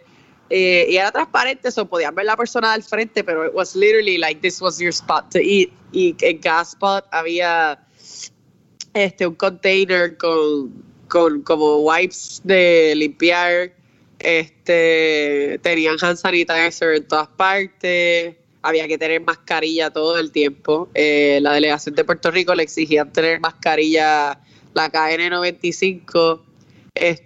Todo el tiempo ellos nos dieron mascarilla, así que aunque estuvieras caminando afuera con mascarilla, en remo te tenías que poner la mascarilla hasta que te subieras al bote y entonces ahí te la podías quitar. Así que pues obviamente fueron unas olimpiadas distintas, además de que no había gente en los venues viendo a nadie y nosotros no podíamos ir a ver otras competencias en otros venues. O sea, yo podía ver las otras competencias de remo, pero yo no me podía subir en el bus a ir a ver natación, por ejemplo. Si lo hacías era como que, ok, en el bus no te chequearon y te pudiste montar, pero tenías que tener suerte de que cuando fueras a entrar al venue como tal no te buscaran lo que decía, porque en tu acreditación decía qué deporte es el tuyo y a dónde tienes acceso. Es que yo no lo hice. Y ¿cómo se dice? Bueno, pues teníamos por lo menos access to a live stream all the time, solo podíamos ver en el celular, en cualquier lado. Pero, pues claro, fueron diferentes, pero pues la vida ha sido diferente desde principios del año pasado, anyway, así que, nada, en verdad, como que para los atletas, en verdad, fue especial poder, aunque sea, tener la competencia, porque tú sabes, y creo que parte de por qué mantuvieron el nombre de Tokio 2020 fue como para keep the spirit, de como que una competencia diferente, como que esta es la competencia para la cual tú estabas entrenando, que no pudiste hacerlo, but it's still gonna happen. Como que it's not a different competition, esto es lo que tú estabas entrenando y esto es lo que you're still gonna compete. Unfortunately, no te lo pudimos hacer en el año que era, pero creo que fue más como que para los atletas también, como que mantener eso de como que sigue siendo la misma competencia, no es como que tienes que entrar por una competencia distinta. Era para o sea, hay mucha gente que se quería retirar después de las olimpiadas, ¿no? Tú sabes, eso siempre pasa, después de las olimpiadas hay muchos atletas que se retiran porque llevan un montón de años y pues fue un año extra y hay deportes que son más difíciles que otros, como que hay deportes que pues tienen mucho impacto en tu cuerpo, que el cuerpo no necesariamente aguanta un año más y todo ese tipo de cosas, así que it was tough, pero fue bueno que pues gracias a Dios se pudieron llevar a cabo las Olimpiadas para pues para que esas personas pudieran, incluyéndome a mí, pudiéramos cumplir nuestro sueño, ¿no? Yo, oye, no lo había pensado desde ese punto de vista, ya quizás de un lado psicológico, como que decir, ¿sabes qué? Lo cumplimos. Que unas Olimpiadas que estuvieron a punto de no hacerse. El 2020, vamos a tomar eso en consideración, ¿me entiendes? Cuando pasa pandemia en el 2020, que empieza en marzo, Puerto Rico cerró como marzo 16, marzo 15, no sabíamos nada. Aquí no se sabía cuál era el futuro, aquí no sabíamos cuál era la enfermedad, aquí no sabíamos qué estaba pasando. So, por un periodo de tiempo, muchos atletas pensaron que las Olimpiadas no iban a suceder. El hecho de que Tokio se cumplió en el 2021, con todo y una pandemia al momento de la Olimpiada, es un logro gigante que pudieran estar ahí. So, ese aspecto me parece súper interesante. Háblame un poco, y tú hablaste de esto recientemente en una entrevista en radio, por eso tampoco quizás que me gustaría entrar súper en detalle porque estuvo bien buena esa entrevista, después si quieres la pongo en los comentarios. Pero lo que es, y cómo manejaste la ansiedad y el estrés durante las competencias. Y también pues creo que esto es un tema que, mano, ha estado en el podio y en el spotlight un poquito más de lo quizás no, quizás está bien, iba a decir un poquito más de lo que debería, pero creo que en temas de salud mental deberían estar incluso más expuestos a lo que estuvieron. Creo que la razón que están expuestos ahora es pues por las personas que hablaron. Pero háblame de lo que fue eso para ti y si quieres entrar en pues las controversias que pasaron, que yo creo que pues de lo que yo pude ver fueron dos mujeres y un hombre que la cagó el hombre, y digo los nombres, vimos a Simone, que pues se salió de unas competencias, de varias competencias por salud mental. Naomi Osaka tampoco tuvo un gran rendimiento, ella habló de su salud mental luego de las competencias, y vimos como un Novak Djokovic perdió completamente el control rompiendo 2 raquetas en un juego que no le fue bien. Sí, háblame un poco de eso. Pues mira, creo que la frase que tal vez quisiste decir es que tal vez es una cosa que está saliendo a front page más de lo usual, ¿no? Exacto. No necesariamente más de lo que debería, pero más de lo que usualmente vemos. Yeah. Gracias por pienso que es una... es algo súper importante, o sea, la salud mental es una cosa importante para todo el mundo. Creo que los atletas estamos en una posición donde... Por lo menos de mi experiencia propia, tienes que confrontar eso hasta más que en una vida donde tú te puedes ocupar con el trabajo y olvidarte de que tal vez tengas una condición de salud mental. Cuando tú necesitas todo el tiempo perform at your best, eso es un poco más difícil de hacer. Y te lo puedo decir de experiencia personal, o sea, yo soy una persona que pues yo padezco de ansiedad. Probablemente lo tengo desde que soy una niña pequeña y nunca bregué con eso de ninguna manera hasta que pues consistentemente no me estaba yendo bien en competencia comparado con práctica, etcétera, y pues a insistencia de pues varios entrenadores que me lo comentaron aquí y allá, pues finalmente empiezo por un psicólogo deportivo, después me doy cuenta que mira, mi problema no es el deporte, como que yo en general soy una persona súper ansiosa, siempre lo he sido en la escuela también, y pues termino trabajando con clinical psychology en general, pero te puedo decir que te pone la presión de que tú tienes que tratar esto. Y creo que por eso ha salido el campo de Sports Psychology, porque así es como que, ok, lo haces como que con el tape, porque tú sabes como la gente tiene tanto estigma con la salud mental. Yeah. Como que, no, yo veo esto, pero es porque es de deporte.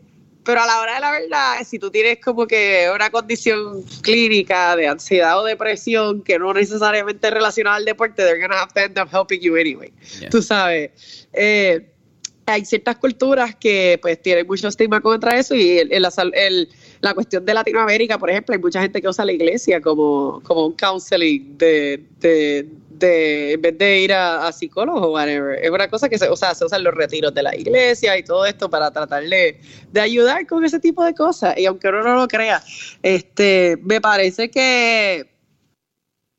Y creo que Simone ha hablado de esto, tú sabes, es una pena que she couldn't perform como ella quería, pero a la misma vez ella entiende que esto es una movida que a la vez como que es mucho más importante el que ella haya hecho eso es algo que va a tener mucha más influencia para otras personas que el hecho de que pues, ella se haya sacado muchas otras medallas de oro de nuevo. Y la realidad es que ella, o sea, en su deporte, que es un deporte pues, que al nivel que ella lo hace es muy peligroso, si ella se sentía, o sea, she feared for her health, ¿no? Yep. Como que es como que, ay, me siento mal, voy a hacer mal. Es como que, mira, si todo, yo me pongo a brincar en el aire y como que caigo mal, me puedo dañar permanentemente. It's not worth it, you know? Y pues fue una movida importante. Y pues creo que más personas con tanta influencia como ellas, pues deberían ser abiertos sobre estas cosas para que la gente entienda que mira, eso es normal. Tú sabes, la salud mental debería ser tratada igual que la salud física. Históricamente no se sabía cómo tratar las cosas de salud mental, entonces pues la gente las metían en manicomios y todas estas cosas, o sea, y pues hay diferentes niveles de cosas de salud mental, ¿no? O sea, tú puedes tener algo que sea totalmente funcional, solo que emocionalmente te destruye, o tú puedes tener condiciones más serias que usualmente son las que la gente pues le da estigma, tú sabes. En mi casa en mi familia había un familiar con esquizofrenia y yo nunca he tenido estigma contra gente que tenga condiciones de salud mental, pues porque crecí con eso y I've always been exposed to that.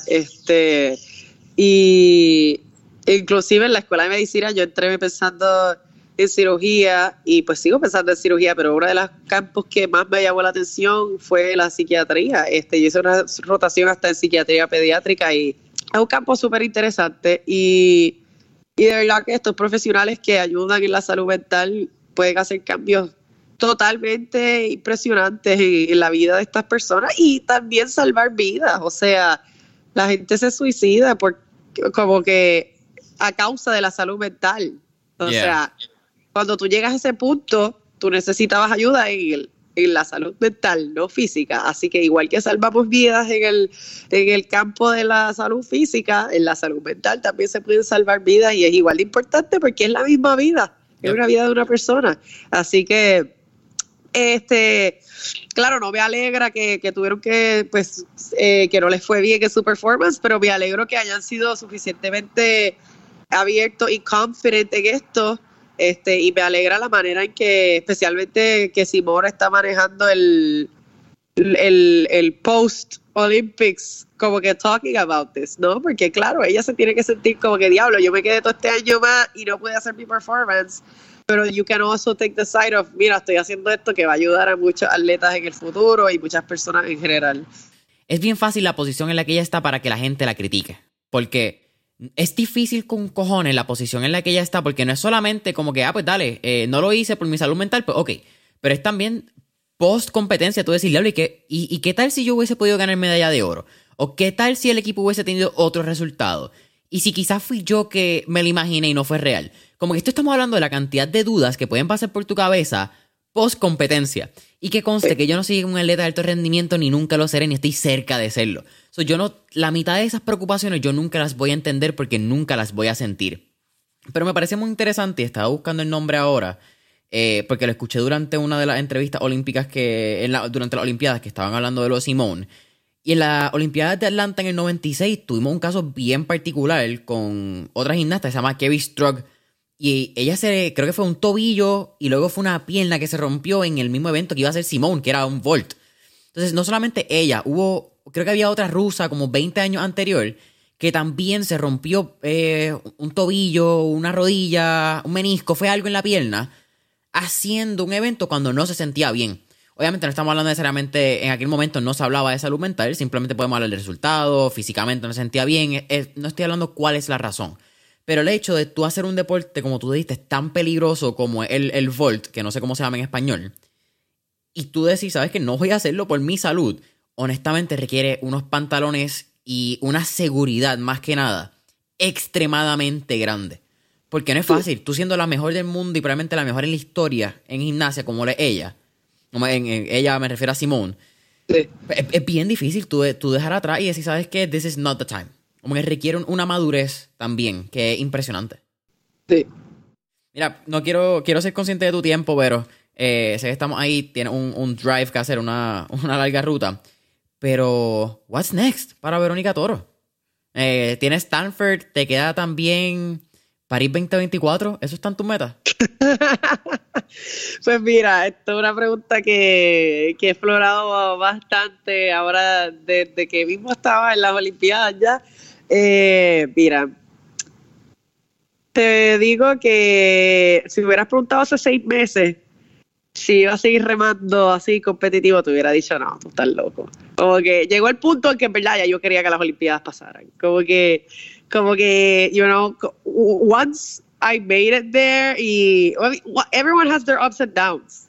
Como que, pero llegó el punto en que yo como que, okay, ya fue suficiente tiempo, I gotta do this already and I gotta get back to med school.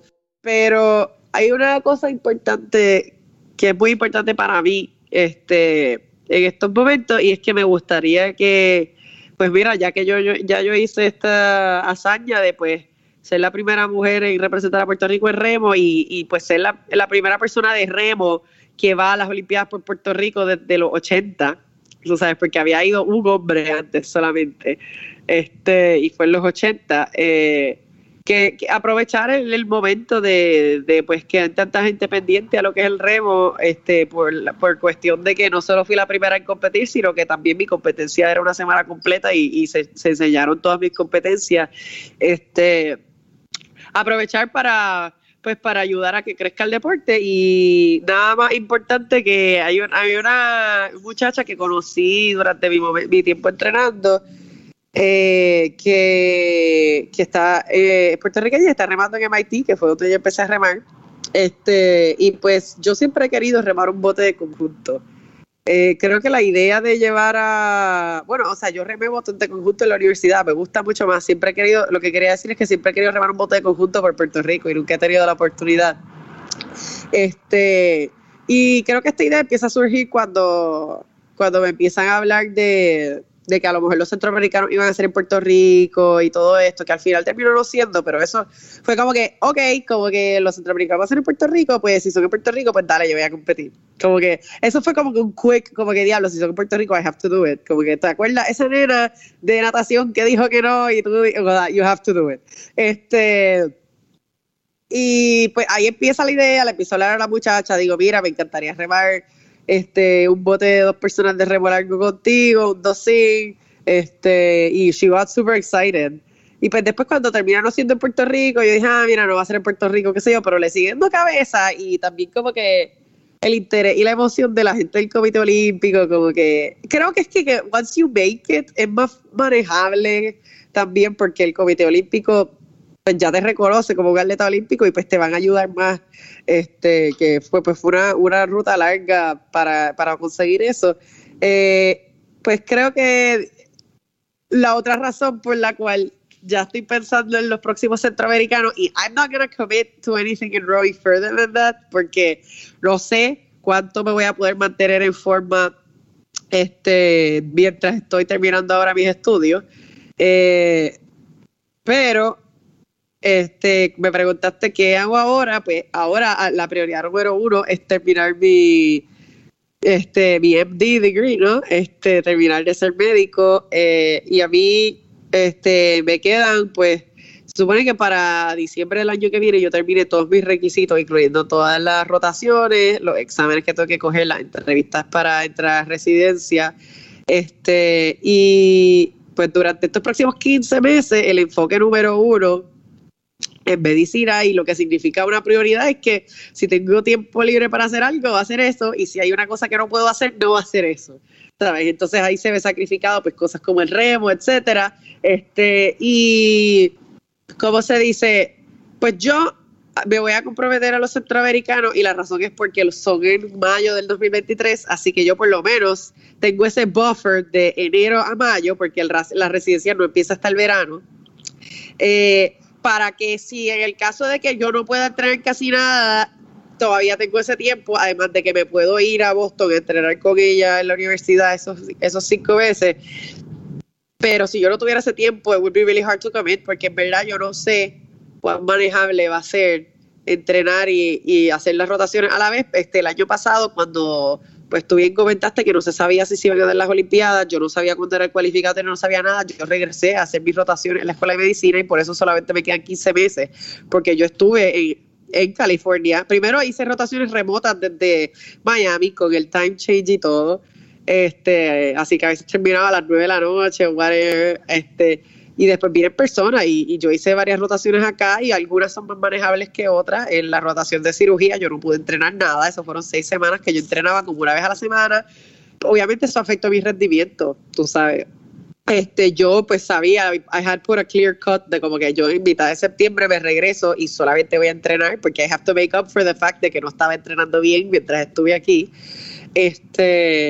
Pero yo sé que es posible que eso pase. Yo no sé con cuáles rotaciones va a pasar y con cuáles no. Y pues nada, estoy siendo flexible para... Y pues yo lo que le digo a la gente es tengo que ver, porque la gente me dice, pero si son el 2023, ese mismo año son los Panamericanos y el cualificatorio de las Olimpiadas y todo lo demás. Y yo, mira, ok, hablar centroamericano, hablar Olimpiadas no es el mismo nivel de rendimiento. Yo me puedo comprometer a que yo voy a tener suficiente rendimiento para tratar de buscar una medalla en esos centroamericanos con esta muchacha. Porque también es una categoría de bote que no se practica mucho en Centroamérica y pienso que se debería practicar más, y pienso que a Puerto Rico podría participar más de este bote, porque si tiene gente remando afuera, esto es lo que se rema afuera, así que me gustaría hacer eso y me comprometo hasta allá. Y pues lo que le digo a la gente, habla conmigo cuando esté en los centroamericanos después de mis resultados y ahí yo te puedo decir qué yo voy a hacer, si voy a tratar de competir un año más o no. Pero ahora es hasta los centroamericanos de El Salvador 2023. Esa competencia que tú mencionas que es remo largo sin, ¿esa es la misma competencia que hacían los hermanos Winklevoss? Tú sabes que yo creo que sí, porque como hay muchos hermanos que hacen remo largo el 2 sin, porque como que tienen que remar bastante, súper parecido a las dos personas, porque cada persona rema a un lado distinto y si no te vas de lado. Claro. Y el hecho de que sí, que es sin timonel, y el timonel, pues la gente lo ve en las películas y piensa que lo que hacen es gritar, pero el timonel hace steering del bote, o sea, guía con la quilla del bote, compensa por las desigualdades entre un lado y otro. Por eso en el 8 todos tienen timonel. Y pues en el 4 pues hay 4 con timonel y 4 sin timonel. Pero en el pair, 8 hermanos son successful. Hay unos hermanos croatas que destruían la competencia por años. Hay unas hermanas en Chile que son buenísimas, que lamentablemente se quedaron fuera de estas Olimpiadas, pero a nivel panamericano son como que big deal. Unas crack. Así que sí, ese bote, yo lo remé un día en Puerto Rico antes de que la muchacha se fuera ahora para MIT de vuelta. Wasn't bad. Como que yo no había remado remolargo en un montón de tiempo, y pues ella no lleva tanto tiempo remando, así que vamos a ver cómo ella mejora. Esto es claro, esto es si ella sigue remando, porque yo no voy a obligar a nadie a que siga remando, pero me parece que ella está bastante motivada, actually, le enseñó a su hermana a remar este verano, así que la hermana ahora está remando en Puerto Rico, así que pues creo que se va a dar. ¿Qué? Creo que se va a dar y pues nada, estos próximos 15 meses prioridad es medicina, segunda prioridad pues a lo mejor es tratar de seguir entrenando lo más posible y pues nada, después de los centroamericanos ya puedo contestar mis preguntas sobre futuras competencias, pero hasta ahora no sé porque no me voy a estresar por estar a cierto nivel, porque ya yo fui a las Olimpiadas una vez, que era lo que yo quería. Oye, y lo que hablamos desde el principio, mucha gente llega a la Olimpiada y la mayoría de los atletas, yo creo que quizás puedo estar hablando mierda, no soy atleta, no conozco, pero yo me imagino que como un 90% de los atletas en la Olimpiada llevan soñando con eso desde chiquito. Desde muchos atletas son atletas desde muy pequeños en sus deportes, voleibol, baloncesto, pelota, natación, clavado. En tu caso nunca lo fue. So, tú llegar a una Olimpiada en un sueño de 7 años es fucking increíble. Y es más que un sueño hecho realidad para ti. Eso me parece bien cool y más que nada lo admiro también, porque es bien difícil tú tener un shiny object tan grande como las próximas Olimpiadas al frente, pero tú estar comprometida con tu sueño a largo plazo. Y eso habla mucho de ti y lo han mencionado desde un inicio. No lo traje porque creo que incluso esta es una de las mejores maneras para poder cerrar al último round de preguntas de fuego que hacemos. Y es que si hay algo que te caracteriza a ti, pero en mi opinión, es tu dedicación y tu disciplina para entender que la satisfacción y la recompensa a corto plazo no hacen nada. Y tú has sido bien enfocada en tus recompensas y tus metas a largo plazo, que sabes que no va a llegar ahora, sabes que quizás el momento no va a ser como tú quieres, pero a largo plazo eso va a estar ahí, ese es el plan, que fue lo que tú estabas mencionando. Y eso es bien raro. Si lo vemos a ver en siglo XXI, redes sociales han hecho ese Shiny Object Syndrome extremadamente lujoso ante el ojo del ser humano. So, eso es algo súper, súper, súper admirable de tu parte. Gracias. Sí, es verdad, es como que creo que es como medio raro también uno recibir halagos, como que uno no sabe qué decir. Mira, Vero, como te dije, este es el último round de preguntas, siempre hacemos 4 preguntas al final. Preguntas de fuego, no tienes que pensarlas mucho, así que vamos por encima. Primera, si tuviéramos la oportunidad de estar en la película Back to the Future y tener un DeLorean, ¿a qué época, década o periodo histórico te gustaría ir y por qué? Diablo, pensándolo así rápido, probablemente me gustaría estar donde empezó como que a ser más fuerte el women's, como que women's civil rights, como que no sé si para la época del sufragio o de qué exactamente, pero me gustaría haber estado con las mujeres pioneras en esta cosa de como que women's rights. Me gusta. Mira, segunda pregunta. Tenemos un playlist en Spotify que se llama Mentores en Línea, el playlist. Tenemos todas las canciones que motivan y pompean a nuestros entrevistados. Así que, con eso dicho, y esta en verdad es bien fucking cool. Esta pregunta me emociona. ¿Cuál es una canción o la canción que ponía en tu audífono antes de montarte al bote? Bueno, te puedo contestar la que puse para cuando fui al cualificatorio en Río. Por alguna razón era la canción Báilame de BJ Sin Suela. Y después, estando en Italia, ya yendo para las Olimpiadas, escuchaba bastante una canción que se llama Just Be de Tiësto, que es más bien como que el beat, pero como que me gusta también lo que dice de Just Be. Así que pues esas dos. Pero bien iconic la de Báilame. Y es interesante que me preguntes como que antes del bote, porque como que yo cuando pongo canciones en mi Spotify, hay canciones que identifico con diferentes competencias en las que he ido, porque I bury them, pero es como que diablo, esta canción yo estaba bien hookeada cuando estaba en X sitio. So sí, it's a good question. Mira, qué loco. Tú mencionaste PJ Sin Suela. Yo la había pensado antes de la entrevista. Dije, no voy a hacer esta pregunta porque debe ser bastante cliché. Pero te identificas con él, entendiendo que ambos estudian medicina. Él puso en pausa su curso de medicina unos años para entonces irse a hacer los tours en México, seguir su carrera musical. Y entonces ahora como que con pandemia volvió a cerrar ese gap. ¿Sientes que es como que identificas quizás esas emociones que han podido pasar? Pues mira, yo... Sí, y lo he querido conocer y le escribí por Instagram después que me cualifiqué a las Olimpiadas y nunca me contestó.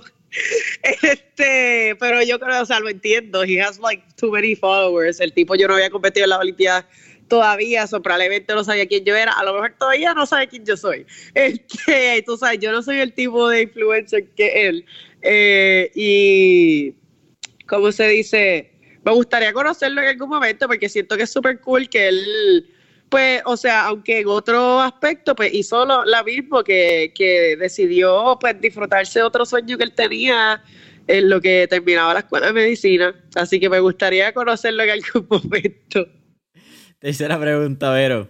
¿Qué 3 libros le recomendaría a nuestra audiencia?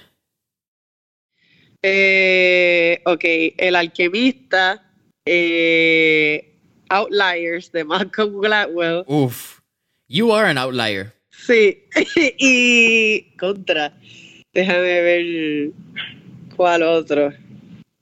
Fíjate, a mí me gustó mucho el libro de Lean In de Sheryl Sandberg. Lean In, aunque creo que fue un libro que como que después fue controversial y whatever, pero se trataba de cómo tú siendo mujer, como que you should let other people help you to be successful too.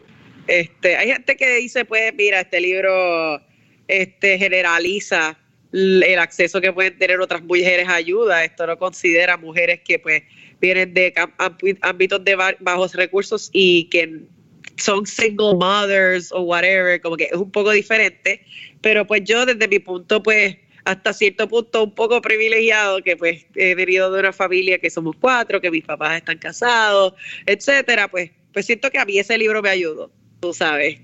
Reconozco que no es un libro para todo caso, pero a mí sí me ayudó. Mira, yo creo, yo ya lo he mencionado recientemente en el podcast, yo creo que las cosas controversiales van a ser controversiales either way, porque siempre va a haber el de punto de vista que tú lo veas. Sí. Pero esa conversación del privilegio, una conversación que en el siglo XXI, ni en la 2020, 2021, mucha gente quería hacer controversia de los privilegios que tú tienes. Y entonces tener privilegios ahora también es como que algo controversial, porque si haces cosas es como que, ah, no, pues tú lo lograste porque tuviste privilegio. Yo creo que la conversación del privilegio hay que tenerla y es bien importante, pero no podemos minimizar los logros de alguien porque haya tenido unos privilegios, y tampoco creo que deberíamos idolatrizar los resultados de una persona porque no tuvo esos fucking privilegios. Como que creo que al igual que lo minimizamos de un lado, también estamos como que tratando de engrandecer unos ciertos resultados cuando no tienes esos privilegios. And I think it's just wrong, porque ambos toman igual de trabajo, diferentes formas de trabajo, diferentes formas de esfuerzo, pero ambos al fin son bien difíciles porque tú no importa si tienes privilegio o no, tú no vas a entender viceversa cuáles son esos procesos y esas emociones. Porque las emociones de cada cual está basado en el entorno en el que se cría y cómo sucede. So, son conversaciones un poquito complicadas que pasan mucho también en el campo de empresarismo, profesionales, deporte. So, sí. It is what it is, al fin y al cabo, y tenemos que bregar con eso. Y si estás en un punto de privilegio, creo que lo mejor que podemos hacer es simplemente poder brindar esos privilegios. Yeah, y tratar de agradecido y entender que no todo el mundo, pues, vino del mismo, o sea, ser empático, yeah. Como que empático con gente que, empathetic, con gente que, pues, reconocer que no todo el mundo tuvo lo mismo, tú sabes, y cuando tienes conversaciones sensitivas, pues, reconocer que pues, hay temas que van a ser controversiales y pues, tener en conciencia eso para ver cómo hablan de las cosas. Sí. Pero yo no creo que tenemos que estar en un punto donde que si tú tuviste esos privilegios, o sea, yo no me tengo que sentir mal de que mis papás le dieron mucha prioridad a los estudios y que mis papás le dieron mucha prioridad a que yo pudiera estudiar sin preocuparme de los costos y que they saved a lot of money, aunque al final terminamos con financial aid, como que tú sabes, como que yo no me tengo que sentir mal de eso. I just have to acknowledge that not everyone had it and be grateful for it, you know? Y algo que tú muy bien dijiste, tratar de brindar para adelante lo que has tenido, las oportunidades. Sí. Tú tuviste una oportunidad olímpica y tu misión ahora mismo es poder brindársela a otras personas y que otras personas crezcan como tú lo hiciste. No hay, exacto, en mi opinión, no hay mejor forma de ser agradecido que simplemente aportar un granito de arena para adelante. Si tienes privilegios, that's it, that's the best you can do. Y pay mucha gente, forward. Ajá. Mucha gente con privilegios tampoco lo hacen. Que entonces la gente a veces dice como que eso es lo que se supone que tú hagas. No, dude, you're not supposed to do anything. If you do it, it's because you want to. Y porque te sale. Exacto. Y ojalá... Aunque sería nice que todo el mundo lo hiciera, pero a la misma vez tú no tienes obligación de hacer algo porque naciste en una situación mejor que otra persona. Yep. Okay. And that's another empathetic thing that we have to be like, no todo el mundo tuvo la misma crianza. ¿Sabes? Yo tuve una crianza to pay it forward. Hay gente que no tiene eso. Yep. Wow, esa conversación no me la esperé y me encantó. Como que es una conversación que me hace hasta el día. So, te lo agradezco por eso. Mira, Vero, ¿cuál es tu última pregunta? ¿Cuál sería un último tip o recomendación que le daría a nuestra audiencia? Mira, a mí me gusta ser un strong advocate de como que cuando tienes un sueño o una meta o lo que sea, que siempre... Que no tengas miedo a soñar en grande, que si se te ocurre una idea que piensas que es loca, que trates de buscar personas que ya lo hayan hecho y que no tengas miedo de preguntar. Como que las personas que son exitosas en las cosas que tú quieres hacer, muchas veces lo único que necesitas hacer es preguntarle y a ellos les va a gustar hablarte de si se acuerdan de que ellos también fueron personas que no sabían lo que querían hacer, que es lo que pasa muchas veces. Pues te van a querer ayudar, les gusta ayudar a la gente y en verdad eso ha sido la clave para mí, para llegar a donde he llegado. O sea, hablar con gente que ha hecho lo que yo quiero que hagan y no tener miedo a pedir ayuda, siempre pedir ayuda, que con la ayuda se llega más lejos. Y sí, ok, te va lo peor. Mira, esto es lo que yo digo, pregunta porque el no ya es seguro y si pregunta a lo mejor coges un sí. Wow. Entonces no te molestes no, el no ya es seguro. O sea, a lo mejor coges un sí, si coges un no, mira, ya tenías el no anyway. Así que... ¡Wow! Preguntar. Me encanta. El no ya está seguro. Así que lo mejor que te puede pasar es el sí. Exacto. ¡Wow! No lo había visto. Nunca me lo habían puesto de esa manera. Me encanta. Sí. Pero ha sido un absoluto fucking placer tenerte. Nuevamente, gracias por ser la primera olímpica en el podcast. Como que eso está extremadamente cool. Cuéntanos dónde te pueden conseguir en redes sociales. Sé que tienes un website nuevo. ¿Cómo pueden seguir tu trayectoria si les interesa? Pues sí, mira, mi website es verotoro.com. Ahí están todas las páginas mías de Instagram, Twitter, whatever. Mi Instagram es verotoro16. Verotoro16. Y pues nada, si tienen una pregunta de algo interesante, me pueden mandar un DM. Yo lo chequeo de vez en cuando, no lo chequeo todo el tiempo, pero puedo contestarle a gente que no conozco también. No me molesta. Me siento extremadamente afortunado que me contestaste entonces. Familia de Mentores en Línea, saben que pueden conseguir a Mentores en Línea en Instagram y Facebook como Mentores en Línea. Deja tu subscribe, dale like al último video que subimos en YouTube. Subscribe, follow, deja tu comentario, ese review en Apple Podcast, follow en Spotify. Y hasta la próxima. Ok. Chao, chao.